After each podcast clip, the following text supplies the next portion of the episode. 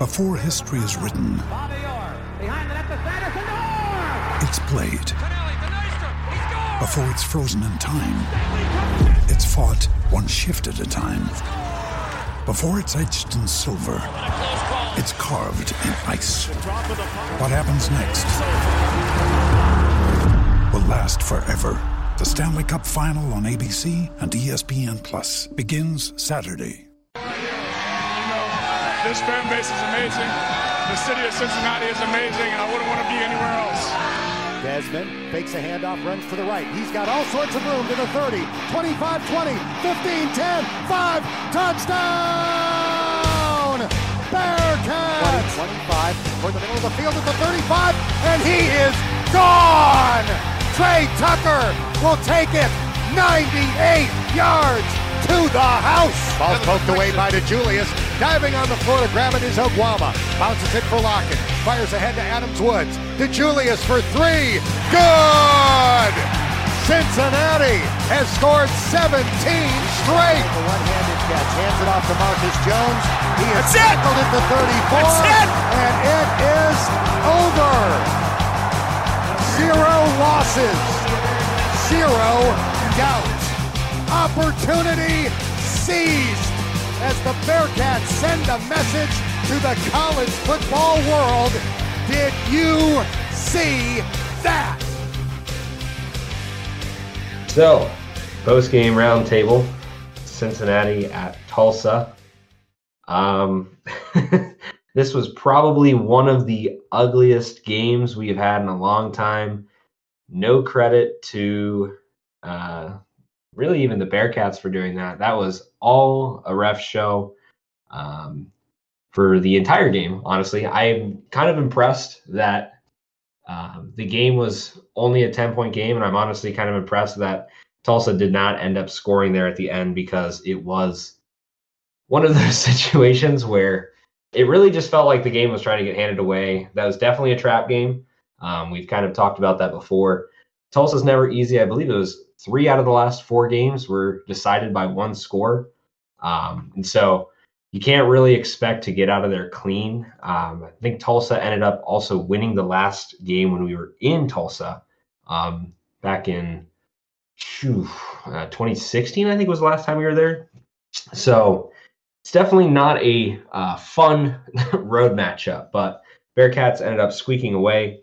Um, by the way, too, if anybody does want to chime in, just hit the little request and I will open up the mic to you because I'm sure plenty of you are uh, very unhappy about how that game went as far as the referee situation went. But regardless, um, I think the biggest things to note here uh, the Bearcats defense did a pretty good job of holding up. Um, I think offensively, we looked pretty good, pretty decent. Um, I think there was some some good plays that we had that we really kind of were able to open things up, and then there was a couple drives where we just got snuffed out really fast too. Uh, there wasn't a ton of balance in this game on top of all the other issues that we had with just so many of these rough calls um, that really weren't going our way. But I will say too, to a certain degree, there were a lot of these things where we kind of shot ourselves in the foot. Um, and couple of those were ticky tack. And I think at a certain point, once you just start getting going, um, you're not really going to come back from that. Um, as then, you know, the referees, if you want to argue that they were trying to stay neutral at any point, uh, once you start going, they really like to kind of run with it. So, um, yeah, Ben Bryant in this game, wanted to go over that. Uh, 166 yards, two touchdowns to one interception, 15 for 27 on his passing this game. Um, not the cleanest game we've seen him from him so far. Um, that one interception there late at the end of the game looked really costly. Thank God the defense was able to hold up, make a really good goal line stand. Um, once again, I think the Bearcats defense has just been stout this year. Like they've been able to hold through on a lot of situations where the offense hasn't necessarily given them a whole lot to uh, run with. But personally, I think we just were able to get out. Um, again, going kind of going back to sort of that play call where we ended up passing the ball. Um, we were on what like we we were maybe five yards out of the end zone. Um, you, have got a couple minutes left on the clock. I'm not really sure what the what the idea was there to pass the ball because you're so close to the end zone. You're putting a lot of pressure on Ben, who had a just kind of back and forth game. I don't really think it was a great call. Um, I don't think it was a great call to throw the ball either on Ben's part, but um, I don't understand why you wouldn't just run there and then you know try to just punt it away. Clearly, nothing was going on that drive, um, but that's one of those things that I guess you just kind of let go and run with there. Um, again, for anybody who does want to speak, if you got anything to say, just give us the request and you'll be good to go. Um, we'll give you the open mic, hot mic here. Um, as for rushing and receiving, Tyler Scott normally would be kind of running it up here. Um, had a little bit more of a quiet night, three receptions, 77 yards with a touchdown. Uh, Corey Kiner did actually break it open, got over 100 yards in this game, 12 carries. Um, like to see that. Things went a little bit more that way. Um, we've got Cheer Cincinnati here. Um, feel free to uh, chime in whenever you want. Um, but yeah, kind of going through that. Chuck looked pretty solid too. Had a nice long run, broke it open. Thought he was going to get in for the touchdown, and then I think just kind of ran out of gas there at the end. Um, and Ben, honestly, like I think he was a bit more mobile than usual. Granted, he didn't get very far. Ended up netting a positive, which has not been a thing he's done very often rushing yet this year. Um, but regardless, was nice just to see him kind of scramble, um, albeit sometimes it looks like he's running with a backpack on. um, but o- overall, I think it was pretty, um, pretty, pretty solid from him, just getting out of some of those situations, whereas he would normally take a sack. Um, yeah. Oh. So, I, hey, you know, my, yeah, go right ahead. I kind of want to kind of want to chime in a little bit on the throwing. So I want to I want to know why Mardner only had like two targets the whole game. Like, yeah. What kind of packages are we running where one the, the the DB basically has to keep him out of bounds in order to get get the catch, which you know I can play defense if if that's you know how to how to, how to actually guard a receiver. And then the second one over the middle that might have just been a little out of reach or something like that. And then secondly, tight end play is just kind of non-existent compared to like last year. And yeah. I don't know if it's just Ben's style of throwing. You rather you know drop it in a bucket 50 yards down the field or throw right. crossing routes or whatever. But to me, it just seems strange. Why are we not throwing to the six foot six guy? You know, right? Short yardage situations, or and then the Whyle touchdown. You know, that's like, or that was our bread and butter score. So right. I I don't necessarily know why we don't see more of that in some of these like real tight, tense situations, and then we end up, you know, dropping the bag. Yeah, it, this is this is one of those things too where I think like it really does come down to Ben's play style because ultimately on the field, I mean, you're going to have calls where you know your play calling is just going to end up, you know, kind of you're going to go for some of those deeper passes like he tends to do. You know, you're going to try to find Tyler Scott wide out down somewhere downfield, but um, yeah, with with the tight ends too, I agree. I've I said that uh, this past week on um, our pod. We were talking about that and just said that it just seems odd that we're not using them as much. I think there was a certain point too where we weren't really using them that much, and then we hit that Navy game last year, and then that was kind of like Josh Whyle's game where he kind of broke everything open, and then we started to kind of run with it um, towards the end of the season. But you know, from what I've seen, I'm just I, I I'm too kind of surprised that you know, given their height, given their matchup advantage, that we don't really use them that much um, comparatively. And I think that really does kind of come down to how Ben just wants to kind of throw the ball, but that could be a play calling thing from Gino too. So, um, since he's slanging, you see you guys are in here. Um, if you guys want to chime in too, feel free to. Question: Hey, this is one half of the Cincy Slangin crew. And, nice to uh, Yeah, I appreciate appreciate the uh, invite. I I think the Mardner question is interesting. It seems like they really bring him in only for more of the red zone type packages. Yeah, at it as sort of that that red zone option, big in the end zone.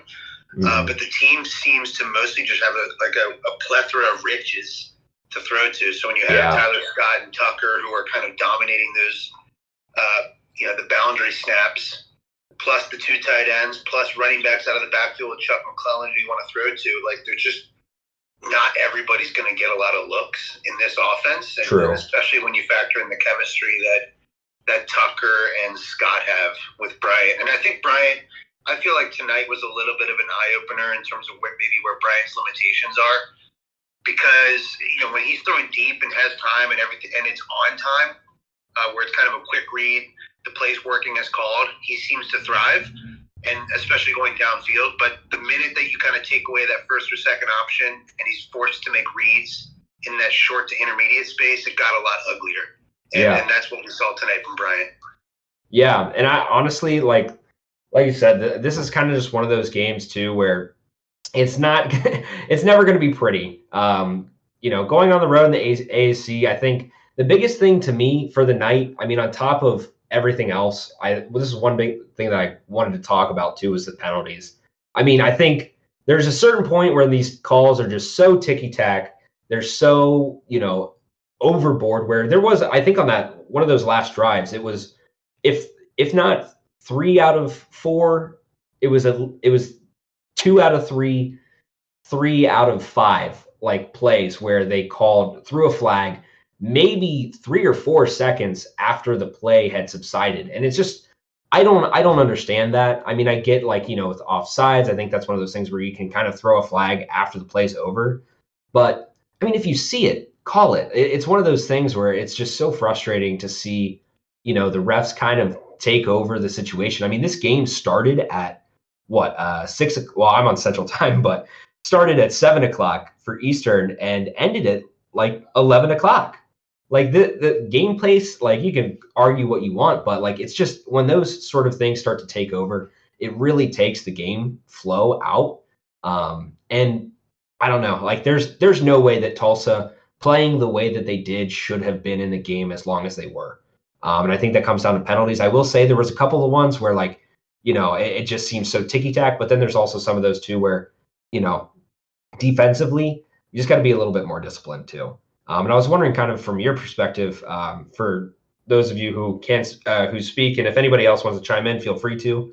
Um, you can just do the request for the speak, but um, you know, I, I I think pushing those guys when you're when they're clearly already out of bounds, like you just got to be more disciplined than that. And it, somebody had brought this up. I don't remember where I saw the tweet at the moment, but um, it just seems that like it does it does kind of seem that Fick just seems to let a lot of these penalties go.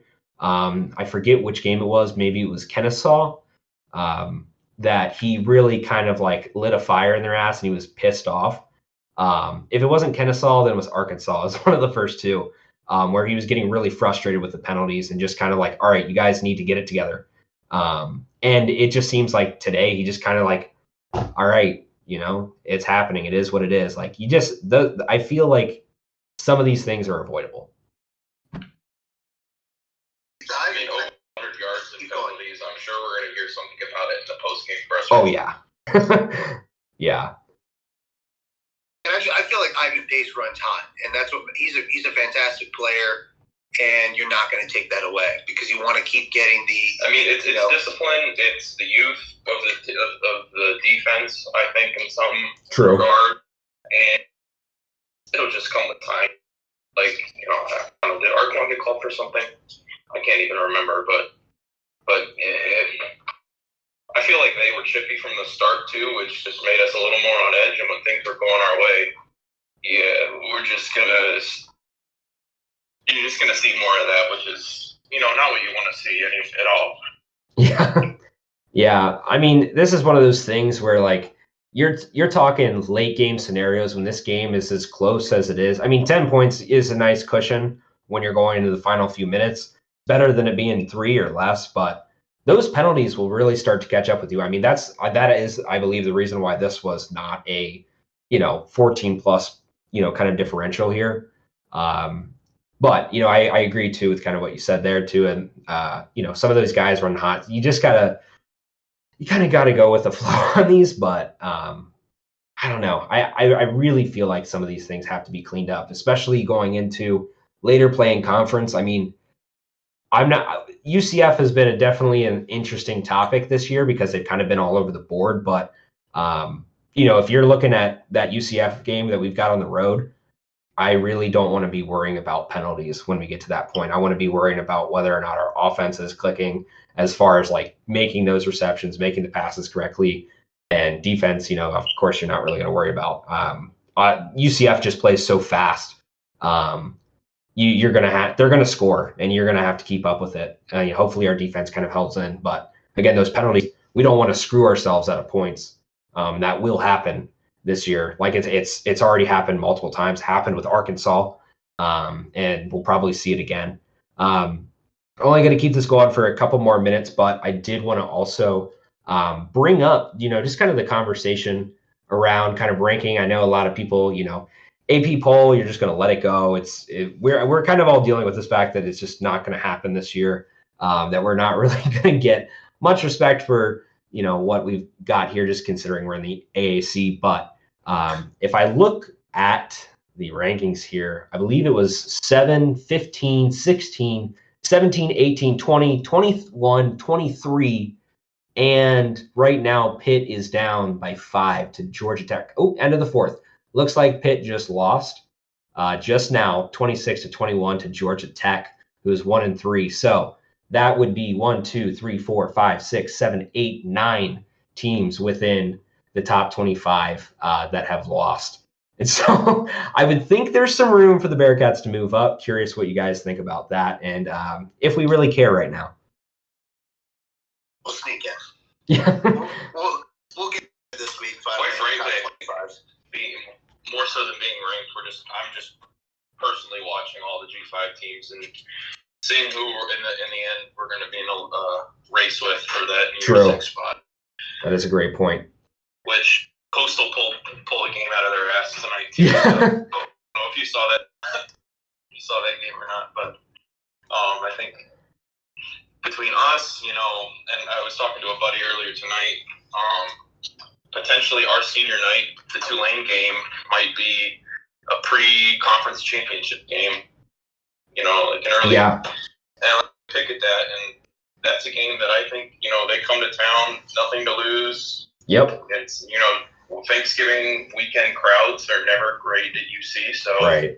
who the hell knows what? It probably will be snowing or something like yeah. that. So who the hell knows what, what that'll what that'll look like at the end of the season? But that's really all I'm kind of focused on right now. That's that's a good point too. And honestly, like I think it's so funny because um, Steve's not on the call here. Steve, uh, for those of you who don't listen to the weekly pod, um, as my co-host, he's um, we're we're both big fans of Tulane. We just love watching them in basketball. I think it's fun. Like they're just a team that you don't really expect to do a lot, and then sometimes shows up. And this year in football, man, it's it's crazy to watch kind of where they're at. And you make a great point. Like I would not have said at the beginning of the year that that would be a potential conference championship matchup, but the possibility is real. I mean, they seem to be getting it done right now. I believe they're sitting at right four and one. So um, yeah. Tulane's got it going, and uh, it's it really is going to be interesting to see how those things shake out. Um, you know, like I said, I think kind of looking at the rest of our schedule here, um, if we're going back, you know, kind of on the things that we need to pay attention to going down the stretch. Um, USF definitely does not look convincing. They just got blown out by ECU today. Um, we're on the road to SMU. SMU is sitting currently at two and two. Not too concerned about them at all this year. UCF still, uh, you never know what you're going to get with them. Um, currently, I believe they sit at three and one, and so it's just one of those things. Navy, you're going to take care of. ECU late in the season, we've got them at home. Uh, it's in November. I'm not too concerned about that, but you never know. I mean, ECU, ECU did take, uh, I'm trying to remember who it was. I'm going to look real quick. They took somebody down to the wire. NC State down to the wire. NC State. yeah. Um, and that was uh, kind of fudged there at the end 21 20 um, end to that game. You kind of would have hoped that they pull off that upset because that would have been great for our schedule as well um, with NC State also losing today. So that actually makes 10 out of the top 25 that have lost. So uh, with the Bearcats sitting just outside, we shouldn't have an issue in theory, but you know, of course, some of these teams are going to shift around. But I think there's enough movement in the 20s slot, in the low, or sorry, the high teens that we should be fine. Um, and then Temple, of course, we're not going to worry about. But Tulane, yeah, Tulane is that last game, regular season game of the season. um, like you said, they're going to be playing with nothing to lose. Um, and it's going to be the last time that they're going to get to play us in football. Um, I wouldn't be surprised if Tulane comes out swinging. I mean, if they keep consistent the way they've been playing this so far this year, um, they are going to be concerning. So um, it's one of those things we just kind of kind of keep an eye on. Um, as for the rest of the G5, I think the Sun Belt is going to cannibalize itself as it usually does. Um, and you know, I'm not going to really be concerned about Mountain West either. So um, I think the Bearcats should be in a good spot looking at that New Year's Six Bowl towards the end of the year. But um, from everything that we've got today, I think it was kind of a ugly, but um, overall good enough win that we sneak out um, and get on the plane, get wheels up, and never come back to Tulsa, Oklahoma again.